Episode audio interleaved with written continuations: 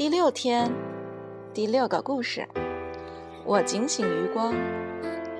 一天清晨，孩子们听到妈妈生气地喊着：“我的厨房全部被蚂蚁占领了！”爸爸冲向碗柜，拿出一瓶杀虫剂。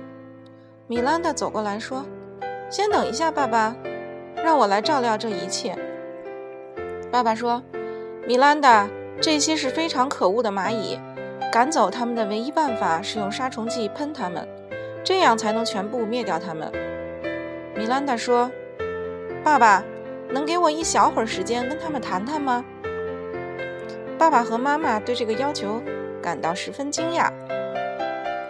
他们一起停下来，望着米兰达，等着看他究竟要做什么。米兰达坐在厨房的地板上，温柔地对蚂蚁们说。你们好，小蚂蚁，你们在这儿干什么呢？其中一只蚂蚁停下来说：“我们听说在碗柜最里面有一些谷物，我们要去那儿取回来储藏，以备冬天食用。”米兰达说：“等一等，我需要和你们的头领谈谈。”过了一会儿，一只大一点的蚂蚁从碗柜里出来，看着米兰达，客气地说。我能为你做什么？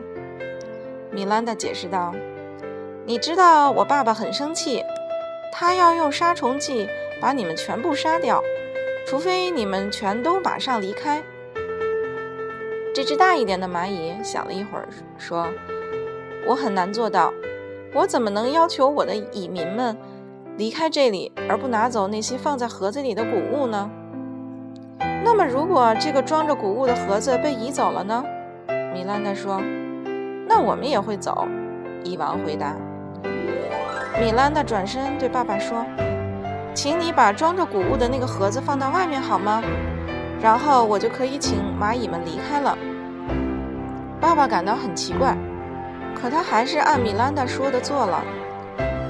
当爸爸再回到厨房时，他非常高兴地看到蚂蚁排成一列往他们的蚁窝爬去。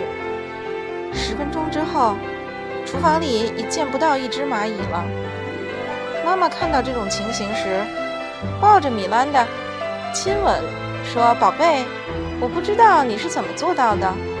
那么，能不能请你告诉那些蚂蚁，让他们永远都不再来我们的厨房，因为我不喜欢他们。”米兰达笑着解释：“妈妈，他们知道的，他们也知道很多人不喜欢他们。”但他们得去有食物的地方，因为他们要喂养他们的小宝宝。我已经请他们这样做了，米兰达继续说道。他们同意到外面去，也同意在外面吃。但是如果外面下雨或者天气太冷，他们又好久没有食物，他们还是会回来寻找食物，因为他们确实非常需要。妈妈笑了。给了米兰达一个大大的拥抱，他说：“好吧，这听起来很合理，至少在雨季来临之前，我是安全的。好了，现在我去做饭了。”